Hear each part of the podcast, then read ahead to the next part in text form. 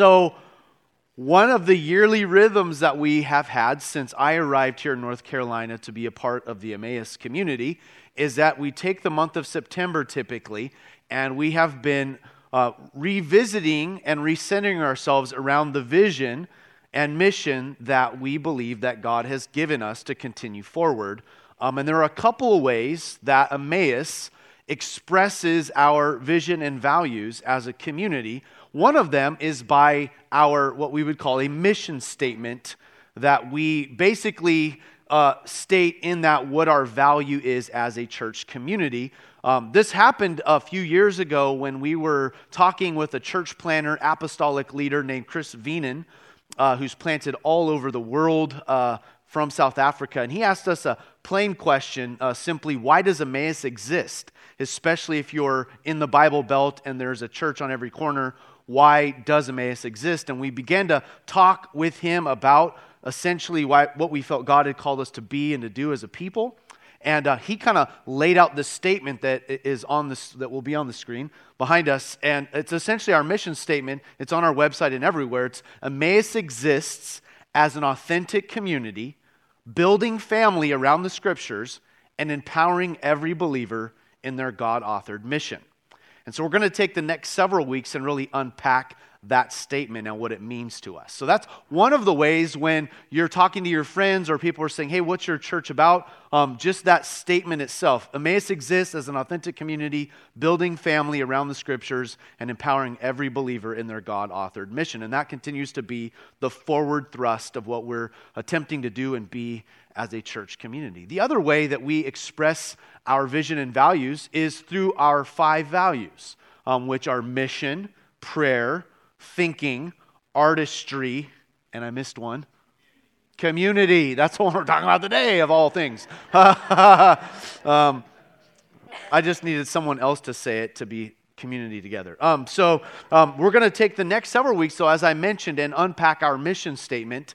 Um, so this week it's going to be church as authentic community. Um, next week it'll be church building family around the scripture. And then on September 23rd, I want you to mark this and invite people.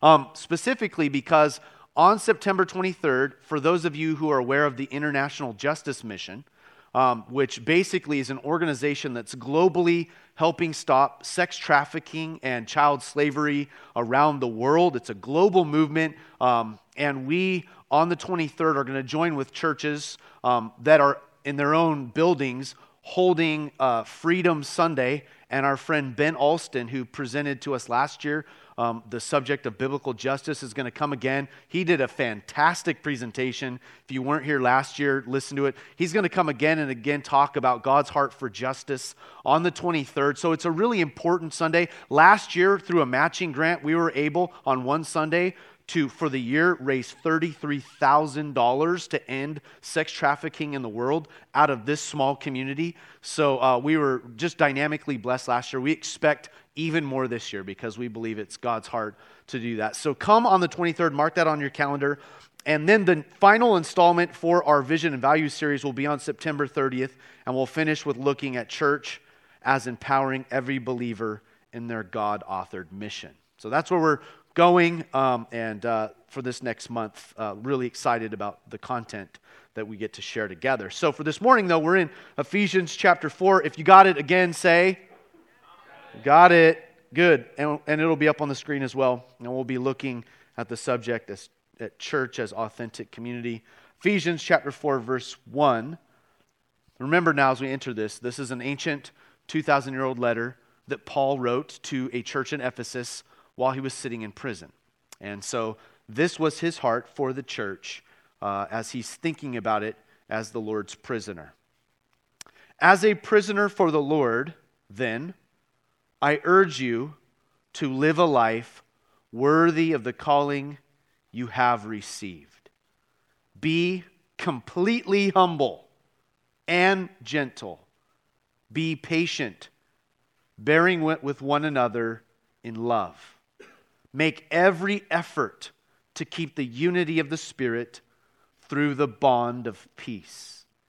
There is one body and one Spirit, just as you were called to one hope when you were called, one Lord, one faith, one baptism, one God and Father of all, who is over all and through all and in all. And let the church say, Amen. Wow. Packed little sentence here, packed paragraph in the New Testament. Ephesians chapter 4 has actually been called and named by some as the unity chapter of the Bible because there's so much here that speaks to the New Testament ideal of what it is to be a church community. And Paul calls us to actively protect and guard and participate in the unity of the Spirit in the church. And so he mentions a couple really important things just in verses 1 through 6 about what it means to be an authentic community. And two things in particular in verses 1 through 6 that are foundational regarding doing church correctly. The first involves verses 1 through 3, which is our character. Notice Paul lists out several things about community as it involves the character of those who are involved in community. Secondly, he talks about our convictions in verses 4 through 6. So, our character and our convictions. And to the point of our character, Paul lifts up five Christian virtues or five community virtues that are to be exercised as you determine to do life in community with others as a people interconnectedly. And he points out that to do church right, to do community correctly, we need to be humble, we need to be gentle, we need to be patient, we need to bear with one another in love, we need to make every effort, effort to keep the unity of the Spirit in the bonds of peace. So, if we're going to do life together, it's going to require something out of us things like love and patience and forbearance and gentleness. So, Paul says these are the character virtues of community. This is what you're going to need if you're going to actually live out the Christian command and mandate that we would be one, as Jesus said, as the Father and the Spirit and Jesus the Son are one. If we're going to live that out, it's going to require these things of us. So just be ready. But secondly, if we're going to do community correctly, we have to be a community that shares convictions. And Paul keeps on saying, as a community, we are one in these ways. And so he lists out all these oneness things, verses 4 through 6 one body, one spirit, one hope, one Lord, one faith, one baptism, one God and Father of all, who is through all and in all. And amazing, glory to God. Um, so, if we're going to have community, we can't just be a community that, that isn't based around a truth or a central ideal. Um, we are not a church that believes that we all have to agree on everything in doctrine and Christianity.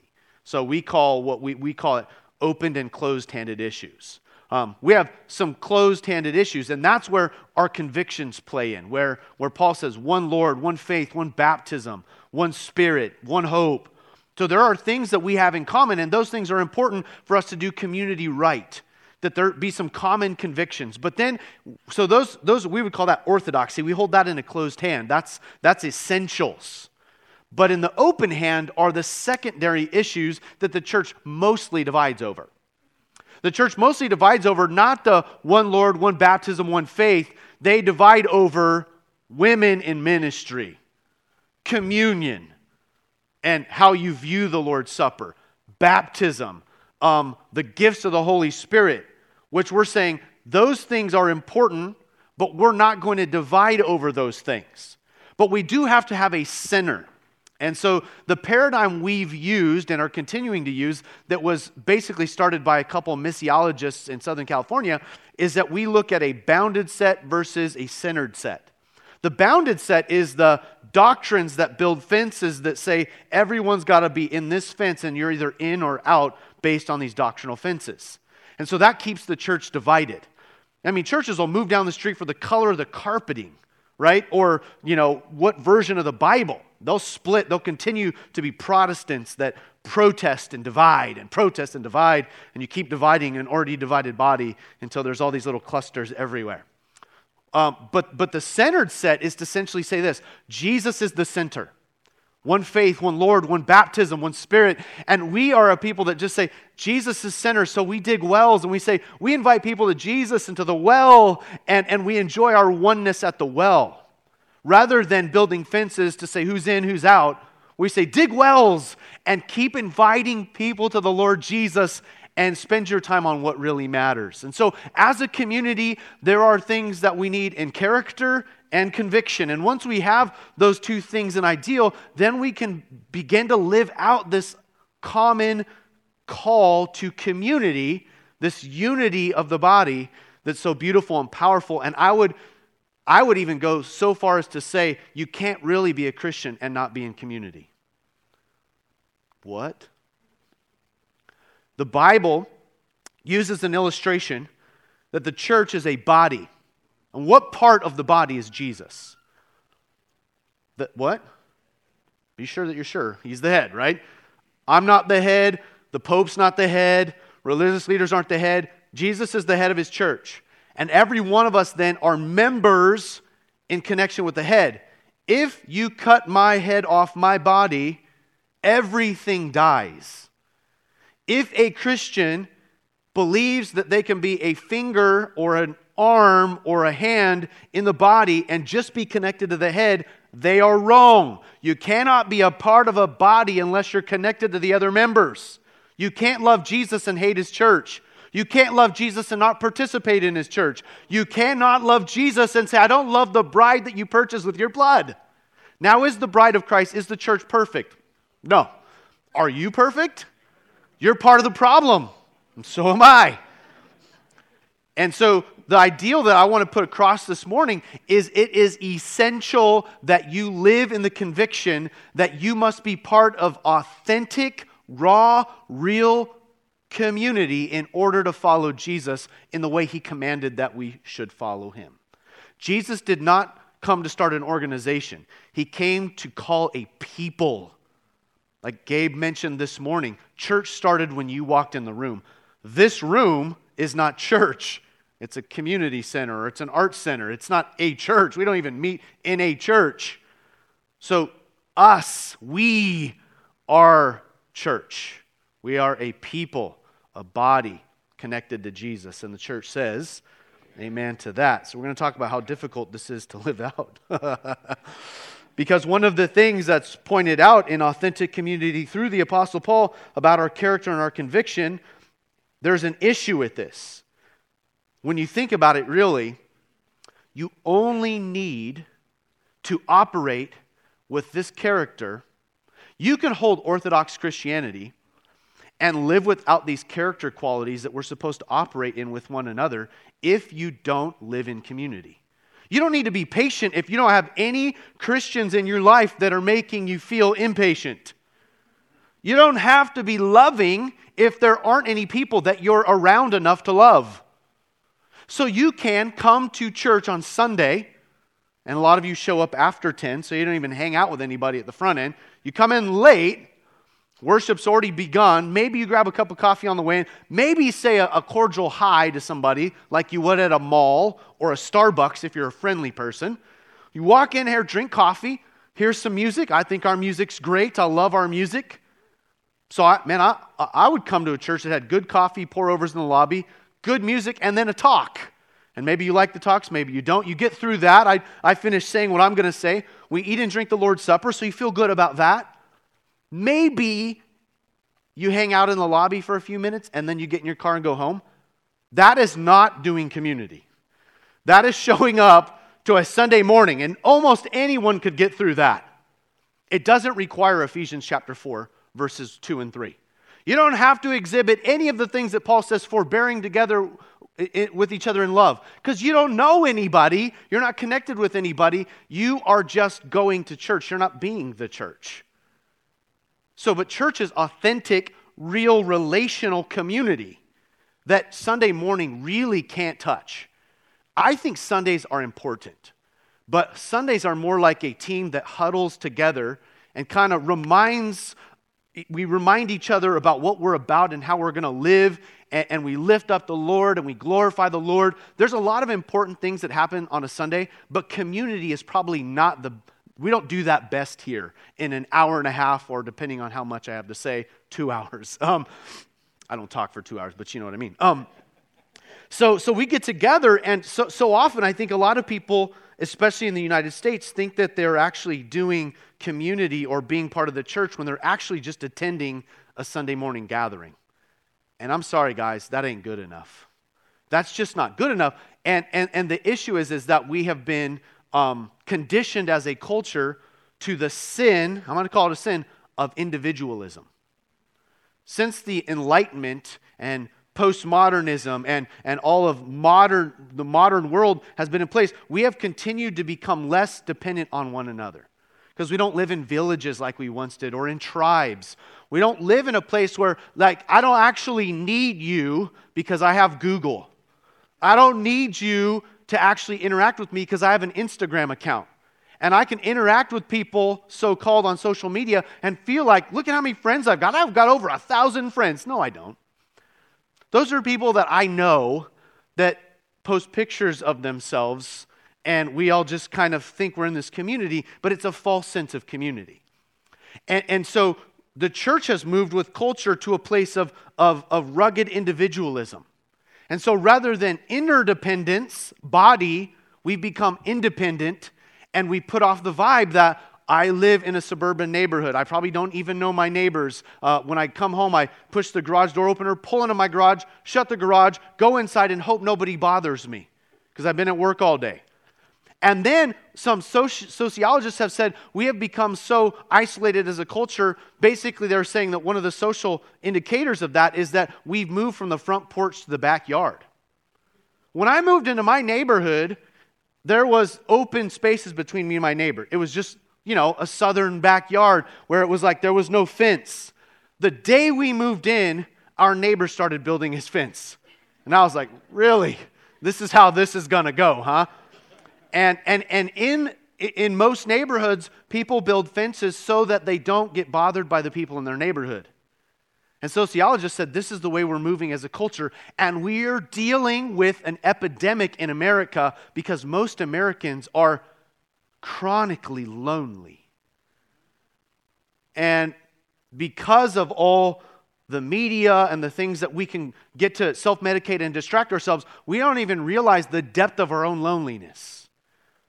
God has not created you to be alone. The, one of the first things God said when He made a man, what, what was the first thing God said when He looked at the man?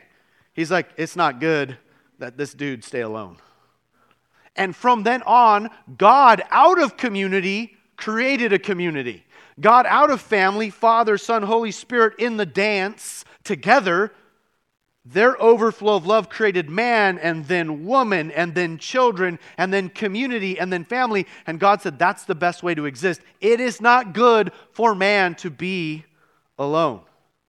And for some of us, we are in the false kind of idea that we're actually doing community because we show up to a Sunday morning. Bzz, wrong. Sunday morning is not community. I believe in Sunday morning. We'll keep doing Sunday morning. But there's so much more to following Jesus than going to church. Now, that said, I've been reading this really interesting book, and I've quoted from it before, but it's been, it's almost, it's a prophetically poignant book written by a guy named Skye Jethani, and it's called Divine Commodity. And this is what he writes about the ideal of what God has for the church and some of the misnomers we have. So I just want to read a quote from Skye Jethani's book, Divine Commodity. Would encourage you to pick it up and read it. He says this The Holy Spirit inhabits human beings, not institutions. What may be needed is a fundamental rethinking of the church within the minds of the members, cultivating the imagination to conceive of the church as a relational community rather than an institutional organization. Beginning on the smallest end of the scale this means relearning, I love this, the lost art of friendship. We have lost the ability to know how to be friends. That's what church is. That's what discipleship is. Then he continues with this train of thought, writing of our need for Christ centered relationships with real people. The ancient Celtic Christians, I love this, believed cultivating these relationships was one of the ingredients of the Christian life. You, you, you hear many people talk about saying, if you want to follow Jesus, learn to be a good friend. Have friends. Be friendly. But the ancient Celtic Christians said that's the key to the Christian life is friendship. They called everyone to have what they called an anam cara, a soul friend. This was a spiritual mother or father to guide you in the faith or appear to walk beside you on the path of sanctification. This person, now listen to this, was a vessel of God's Spirit welcomed into the closets of your soul to bring light and cleansing. Let's think about that phrase for a second. People that you're inviting into those deep, sacred places and saying, Bring light and cleansing to my soul friend. An old Puritan prayer describes these friendships as God's hands and fingers taking hold of me. The Celts believed a Christian without a soul friend was like a body without a head. Now, would you describe your experience in the church as an experience of soul friendship, where you invite people into the closets of your soul to bring light and cleansing to those dark, shadowy places of your life? That is the ideal that we are aiming for for every man, woman, and child. That in Jesus you would have soul friendship. To boil it down to its basics, that is our desire as a church we want you to have authentic community because we think so many of the things that plague humanity, the addictions, the lonelinesses, and the social ills that we're dealing with, could be best handled not in the counselor's office, I apologize to my professional counselors, but in the living room with friends. There is something about sitting around a fire with some men and women that you trust and just sharing laughs and food and joy and drink and conversation in a way that you're able to say, I am building relational capital with people who are going to carry me through the dark nights of my soul. People who I will celebrate with, people that I will enjoy being alive with, people that will help me follow and know the Lord Jesus. And you know, for me, my journey with the church began this way. I'm very grateful that I didn't get saved into an institution. I got saved into a family. And, and just by accident, when I was 17 years old, after I became a Christian, I just, by God's Spirit leading me, I just started going to a drug recovery um, uh, Bible study that our church held. I wasn't even addicted to anything. But somehow I was like, those are the kind of people I want to hang out with. So, and I remember I heard a pastor say that, that churches need to be more like AA meetings if they want to really get it right, right? I don't know if you've ever been to an AA meeting. I have because I had a broken childhood. That's another story. Um, but so I become a follower of Jesus 17, and I show up to this, this drug rehabilitation uh, program for, uh, that our church had, and it was in that environment that I learned how to follow Jesus. Because these people were authentic. They had no secrets. They were like, I'm here because I'm jacked up. And they, they were honest. They were confessing Christians. Not just confessing they were Christians, they were confessing, man, I'm stumbling, I'm struggling, I, I have problems. And, and we used to get together in these little circles. And I remember it was in those circles that I learned about Jesus and how to read the Bible and how to pray, how to talk honest, how to, how to relate to real people about a real God. There was no pretension up in that place. It was so freeing. I mean, I still, when I think about the people, when I was 17, the friendships I made, John and Sharon Gilbert, and, and Aaron and Jamie Lacey, and, and some of the young people my age, we started going, not because we were on drugs, but we're like, this is church, y'all. Well, I remember we used to stand around, the whole big group of us, and hold hands and sing songs together. We would eat and drink the Lord's Supper in a circle, and we'd look at each other in the eye. And man, I didn't know any better. I was like, this, uh, this just must be what Christianity is. And then I made the mistake well, maybe it wasn't a mistake, but sometimes I wonder, of letting my church hire me to be a pastor, and it ruined all the fun. then I was like, oh gosh, like, I've got to be kind of like the big pastor guy. And so then I got to be the guy with all the answers. And so I got to act like I got a big S on my shirt. And I'm like, yeah, come to me if you need help. I am the shepherd wearing my cape. Really, still needing a lot of discipleship and friendship and, somewhere in the course of that, the next 15 years of my life, my, my soul friendships began to dry up because I didn't think I could be authentic. And you can ask my wife about 15 years in, I just hit a wall. And I'm like, I don't have any real friends. I can't do this anymore. So I quit. Turned in my resignation. I said, I got to find like real authentic Christianity. I can't do the church institution anymore. So for two years, I just went and sold some insurance. I was like, I, I guess that's what pastors do. You know, you sell cars or insurance, but you don't know what else to do. I'm good at talking to people. So that's what I did for two years. And in that two year journey, I felt the Lord nudging me back into the church and as a leader. But I came in reluctantly, like a cat going into water, out, claws out. No, I don't know. I can't do this. I can't live the next several years of my life like I lived the first 15. I, I don't know about this. So I determined that if I'm going back, it's going to be raw, real, and honest Christianity, or I ain't even going, y'all. I'll, I'll, I'll, sit in a living room with some people I trust and be like, let's just talk and pray and open the Bible. And so, so that to say, I still believe in the church, but I believe in it more like Paul talked about it and like the soul friendship. The Celt said, a soul or a Christian without a soul friend is like a body without a head. And really, that's what Paul said. You're detached from the head if you're detached from body, soul friendship. And that would be my prayer for each of us. It's got to be authentic, or it ain't even worth really doing because it's just pretension and hypocrisy. Now, I want to res- spend really the remainder of the time that I have with you this morning just talking about um, some of what it might mean practically to be authentic community as opposed to just going to church. Um, because this going to church uh, method of Christianity, just showing up to a gathering, um, is not the fairest representation of the roots of our movement. I mean, if you want to know what the church is about, I was, I was at the barbershop yesterday with a couple of uh, Brian Gower and James and uh, Chris Torado and Annette.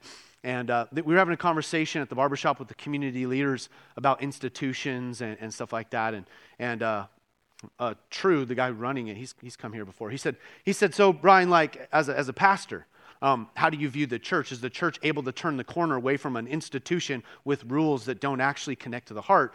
Um, because, you know, so much of the institutional church is cold um, and, and kind of off her.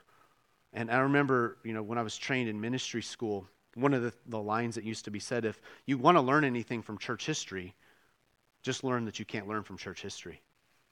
And I had a friend, he told me, Brian, the first two, 300 years of church history are the best. After that, it gets real wacky because it got political and it got institutionalized. And that's where we went off the rails. But when you go back to the roots of our movement, if you want to know what Christianity is about, go to the first several chapters of the book of Acts chapter 1, 2, 3, and 4. Read the book of Acts. Read the life of Jesus. When Jesus came, he did not build a building or start a denomination, he started a revolution through relationships. He was like, You and you and you, let's come. Come, just follow me. We're going to do life together. You will sleep where I sleep. You'll eat what I eat. We'll be together for the next three years until I'm gone, and then you can start a community. So the first church was a living room prayer meeting where the Holy Spirit came. That's what I'm talking about. That's the roots of our movement. A living room prayer meeting where the Holy Spirit came. And they, they had no idea what they were doing. Their leader had just gone, but he said, I put my spirit in you, and my spirit will come, and the church will begin from that place. And listen to how the church proceeded forward as a authentic community. Acts chapter 2, well, it'll be up on the screen, but listen to what our movement started like. The church really was as they met in homes and dinner tables and uh, everyday life meeting together. Acts 2 42 to 47 says, They devoted themselves to the apostles' teaching and to fellowship, to the breaking of bread, and to prayer. Now, there's a whole other conversation we could have about what the breaking of bread was, but it probably wasn't the small cup and the little piece of bread that we get on Sunday morning. The, the little, like, you know, pellet food. It was a full blown meal that included celebrating Jesus. Isn't that radical? Have people at your dinner table and celebrate Jesus as you do. So they continued with teaching, fellowship, authentic fellowship, breaking of bread, prayer. Everyone was filled with awe at the many wonders and signs performed by the apostles. So there was the miraculous work of the Holy Spirit. All the believers were together. Just that phrase there. And they had everything in common. They were just sharing with each other. I have more, for you're not enough. Verse 45, they sold property. They started getting radical and open handed generosity, sold property and possessions to give to anyone who had need. Every day, every day, they continued to meet together in the temple courts. They broke bread in their homes, ate together with glad and sincere hearts, praising God and enjoying the favor of all people. And the Lord added to their number, not through clever, clever marketing strategies or being the coolest church on the block. The Lord added to their church daily those who should be saved. They didn't have a marketing strategy or a building or anything cool or even a church name. There was just like this rumor going around. There's this family, this nucleus family that started. Spirit came. And then after Spirit came, they were doing signs and wonders. They were eating together. They were with glad and sincere hearts. People were selling their stuff. You know the gospel is penetrated when people mortgage their house and liquidate their assets to say, there are hungry people, there are needy people in our church, and how can I live in this big old fat stinking house in the, in the suburbs while my brothers and sisters aren't doing well? No, that ain't right. I can't have too much when they don't have enough. And so you have this like radical movement. You're like, what is happening here? And everyone's like, man, there's a new story being told. There's a new birth of a movement happening because there's these people that get together every day and, and they eat in each other's homes and they share what they got and they gather at the temple courts and they, they're at each other's dinner tables and they are actually doing life together and it's producing the kind of movement that the Lord just kept adding more. The Lord's like, I trust you with people. So I'm going to take this person, I'm going to add them to you because you'll just absorb them like a family would. I was listening to a really great, fascinating talk by a pastor who's now 83 years old. I quote him all the time, Eugene Peterson. Shout out to Eugene. Um, and he was talking about the complexity of the Trinity and how so many illustrations have been used. Some of them were kind of hokey. They're like, really? We're going to use ice and water and steam to illustrate God? Really? I mean, is that the best we got? Or an egg or something crazy like that?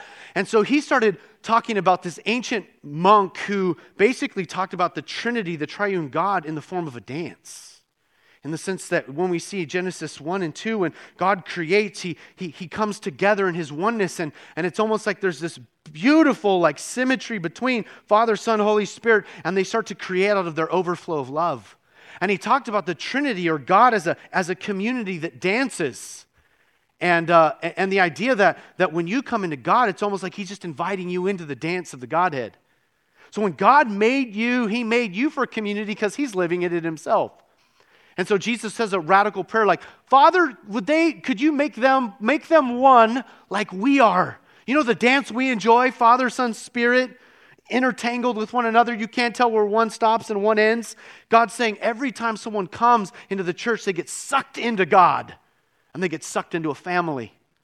They get, they get brought into a communal, relational thing with God and people, and it's this beautiful, magnificent. There is nothing like the, a real church in the world. You won't find that anywhere.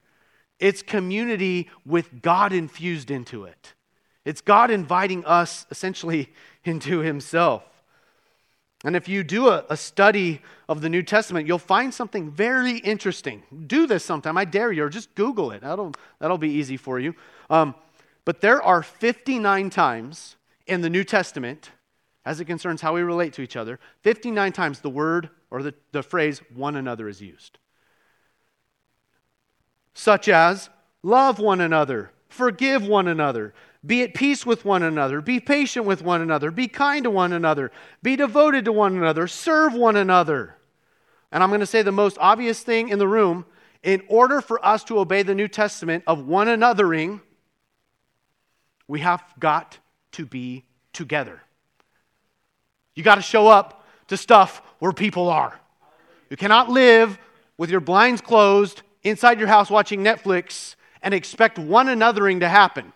You've got to show up when we say, hey, we're getting together. Come. Well, I'm an introvert. Come. You're commanded to one another. You're commanded to this one anothering, and you can't do that unless you're showing up to stuff where people are. And, and that is one of the biggest blocks to authentic community is just we're not together. We don't know how to do life together, to be devoted to one another, and we are addicted to our individualism. I read a, I'm reading another book. Um, I've got like four started. My wife's one of those that she starts a book and she finishes it and then starts another one. I'm like ordering books on Amazon. She's like, Really? You haven't even finished the three? You got bookmarks. And so my nightstand's got five books on it and they're halfway through them. that to say, I am reading another book by a guy named Rabbi Evan Moffic, and his book is called The Happiness Prayer. It's a very fascinating book. He's a Jewish uh, rabbi, obviously, um, and he talks about this ancient Jewish prayer called Eilu Devarim, which just means, Eilu Devarim just means these are the words. And this is a 2,000 year old prayer that the Jews pray. And, and I'm going to read uh, the paraphrase version that's in his book, translated from Hebrew. But, but I want you to notice in this prayer, they believe that this prayer was the rule, these 10 lines are the rule to, the hap, to happiness in this life and in the world to come. And, and so much of it is communal. So this is the Eilu Devarim. The prayer goes this way Honor those who gave you life. Be kind. Keep learning. Invite others into your life. Be there when others need you. Celebrate good times. Support yourself and others during times of loss. Pray with intention. Forgive. Look inside and commit. Now, to this phrase, of the 10, what a beautiful prayer, powerful prayer. And, and Rabbi Evan Moffic, he prays it every day.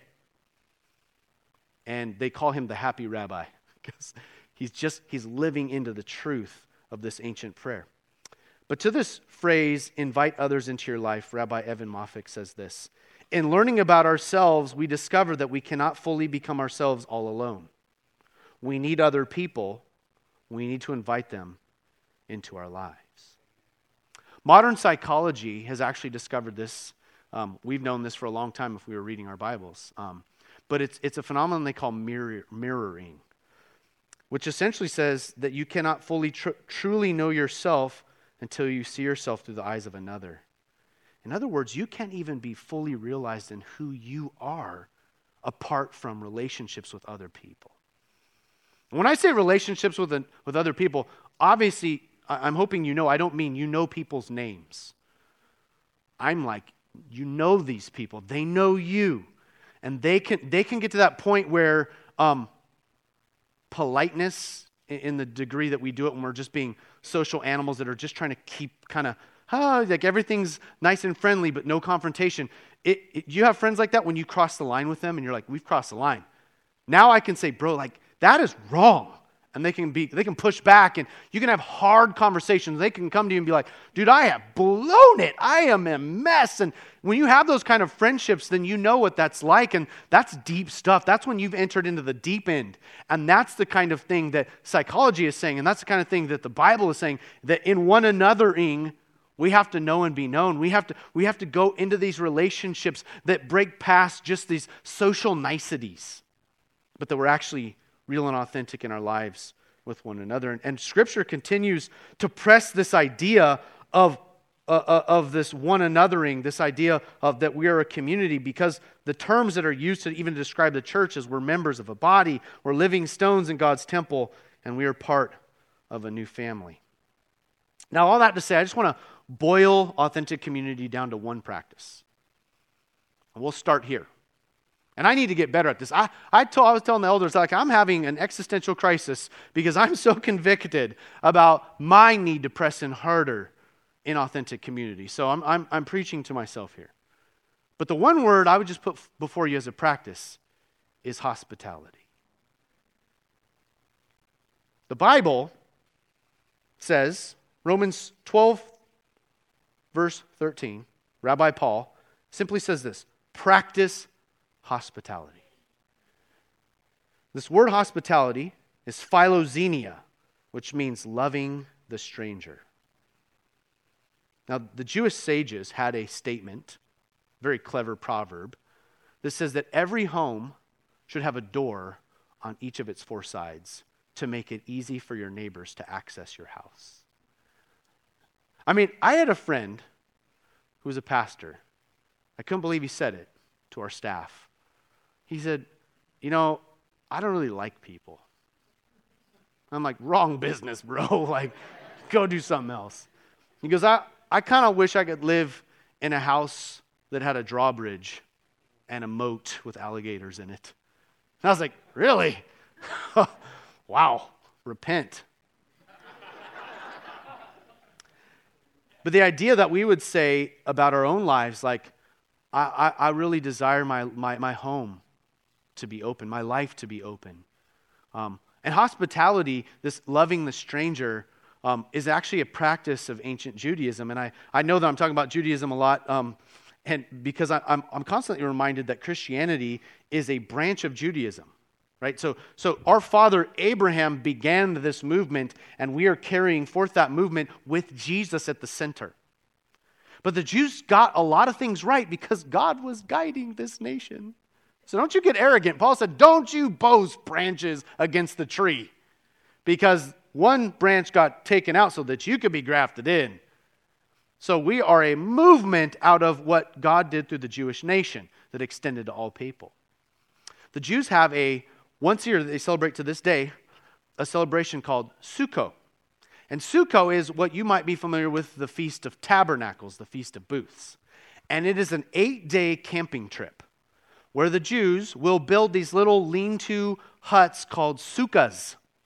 And so this is like Boy Scout stuff. You're building your own uh, tent or like little, little shelter. And for eight days, you are in the elements with your community and you strip your life of everything and, and go down to the basics. And it's a commemoration of the 40 years God saw his people through the wilderness.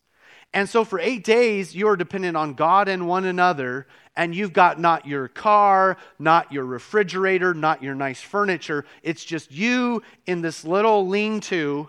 And you would think, especially for you who don't like camping, this would be miserable. You could think all the reasons you wouldn't want to camp with people for eight days.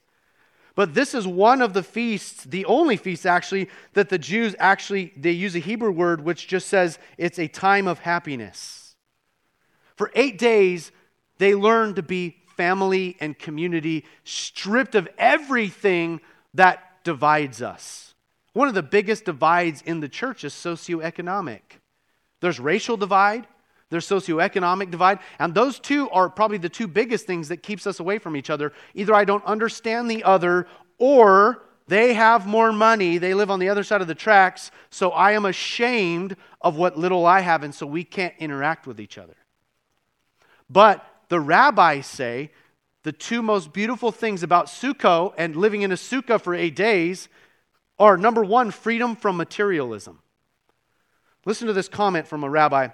The sukkah is a flimsy hut furnished with little more than plastic chairs and foam mattresses, so you can't brag about your new couch. What better place could there be to remind others that true happiness comes not from all the stuff that we have, but from what we still have when stripped of all of our stuff. And for the eight days of Sukkah, you know what book of the Bible they read? Ecclesiastes. Just to remind us that it ain't going to be found in any of this. And, and it's amazing how freeing it is when you just take away all the stuff that you think makes you human. And say, here we are in this little, there's nothing fancy about the hut I'm in, but hey, I'm here. The two joys about this feast, this happy time, is number one, freedom from materialism. Two, the rabbis say, the joy of having people in our lives. Now, I want to speak to this because I think hospitality is very important. And if you're not practicing, there are probably some reasons for this. One of the reasons we don't practice hospitality is maybe we don't have the money to, we think. We don't have the kind of house that we would want to invite people to. Or we don't feel like we have a family that has it all together. There are things that, that are barriers to hospitality. But during this eight day camping trip, Unlike some of you, I mean, some of you, if, if I want to come to your house, this is going to be booked out a year ahead of time so that you got time to get the floor cleaned, steam cleaned, so that you can get the yard looking spick and span, so that you can go purchase all the best groceries and get a bunch of recipes and invite me in to a fake environment. And I mean, I appreciate nice houses and nice food. But listen, if you're going to maintain that, it's, that's so expensive and exhausting, you won't be able to live in rhythms of hospitality. But when you're out camping, a camping meal is hot dogs and chili and marshmallows, unless you go with Brian Gower, who will cook you an elaborate meal outside. But there's something about sitting around a campfire or right outside your sukkah and just being like, hey, it's just us. There's hot dogs, there's marshmallows, and we're just going to sit around. We're going to play cards, we're going to tell stories, we're going to swat away mosquitoes. We're, we're just going to be people, we're going to be human. We're going to strip away all the things that keep us from each other. all the, the shame and socioeconomic and racial divides and the things we don't understand about each other, and we're stripped down to raw humanity. It's just us in what God made for eight days. We're just doing life together. So the Jews, they call that the happy times. It's like they all look forward to their. What if, what if, what if, instead of going on the elaborate vacations you normally do with your family, I don't, but maybe some of you do, you said, you know what, forget that. I got, I got some time off work one week out of every year, our family is going to be stoked on it because we're going to go on a camping trip with our community.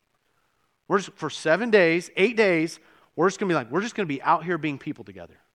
We're going to swim, we're going to laugh, we're going to know each other, we're going to tell stories, we're going to get involved, we're going to read scripture, we're going to sing some songs. We're going to just for eight days do this. That, see, hospitality is not about what you have to give, but it's the ability to share your life with others. To invite, people into your life. I had a friend, the most, one of the most hosp- hospitable people I know, lived in a double wide trailer in Gold Hill, Oregon. He had some of the wealthiest people in our church over to his double wide trailer. And I'm like, you know what? This guy's a full on rock star. And he had Goodwill furniture, not much food. He gave everything he had, but he's like, listen, this isn't about you being impressed with anything I got. I don't have a big screen TV. I don't have a nice house but you're invited into my apartment, into my double wide trailer, and I'll serve you what I have, the simple food I have. We'll sit on the couch. You know, I had so much fun at that guy's house. And I was amazed at the, the, the variety of people he would invite over. It's like every tribe and tongue would be at his house. I'm like, there are people in our church that never have anyone over, and they got way more square footage than this brother, but he is killing everybody in hospitality. See, hospitality is a mindset. It's to say, you are invited into my life, and I'm going to invite myself into your life. I'm going to be Jesus with Zacchaeus, so I'm coming to your house. I hope you're cool with that because I'm coming. Like, and I might bring my friends with me. We're coming. We're going to do life together in, in a doable, authentic way. And, and I believe that true community begins with hospitality. And from there, as you invite people in, we begin to know each other. And we determine to fight against the social ills of individualism and greed and loneliness and all of the diseases that are affecting society that a wealthy affluent society we are plagued with so much mental illness and so much depression and i'm not saying all of that can be explained simply by hospitality but i'm saying there's probably a lot that could be done if we would live in community and tribe if we would live in hospitality so much of what people are dealing with on their own would be handled if we would do life together and we would finally be able to tell the truth about where we're living in. Now, I know that takes time, but brothers and sisters, that is the course for Emmaus. That's, that is the course we're on. And we don't do it all right. And we're still figuring this thing out, but, but I'm continuing to pull in whoever is smart and thinks this way and is willing to open up their life and say, let us conspire to do better in hospitality together as a church community. So, literally, everyone that comes here feels like, man, I got invited to so many houses for dinner and I can't keep all these dinner invitations. Like, I got to go to work. Like, but like you feel overwhelmed with all the kindness that's just being dumped out on you. Here is my goal and my prayer for every man, woman, and child to live in authentic community, and it is these four things that you would love and be loved, that you would serve and be served, that you would know and be known, and that you would celebrate and be celebrated. That you would live in the kind of authenticity that people feel like they just joined a family.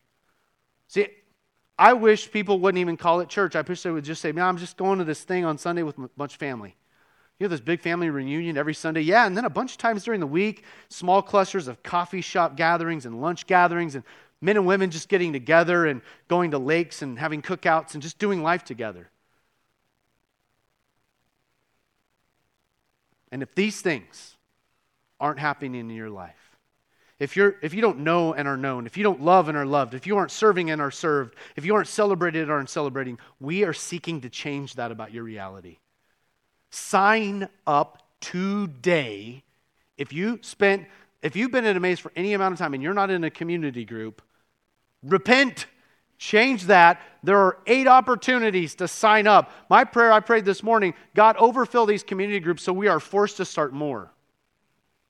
That there aren't houses big enough to contain all the people that are like, I want to be in family. I want to know and be known. I want to serve and be served. I want to love and be loved. I want to celebrate and be celebrated. I want to get invited to parties. I want to be there when people need love and friendship and kindness and when they have babies and when they get married. I just want to be I want to be in. Sign up for one of the 8 community groups. And then practice regular rhythms of inviting yourself into other people's life and inviting them into yours. Don't eat lunch alone. Have coffee with people. Invite them over. Do life together. Stretch yourself to be involved with people. And then show up, doggone it, when you get invited to stuff.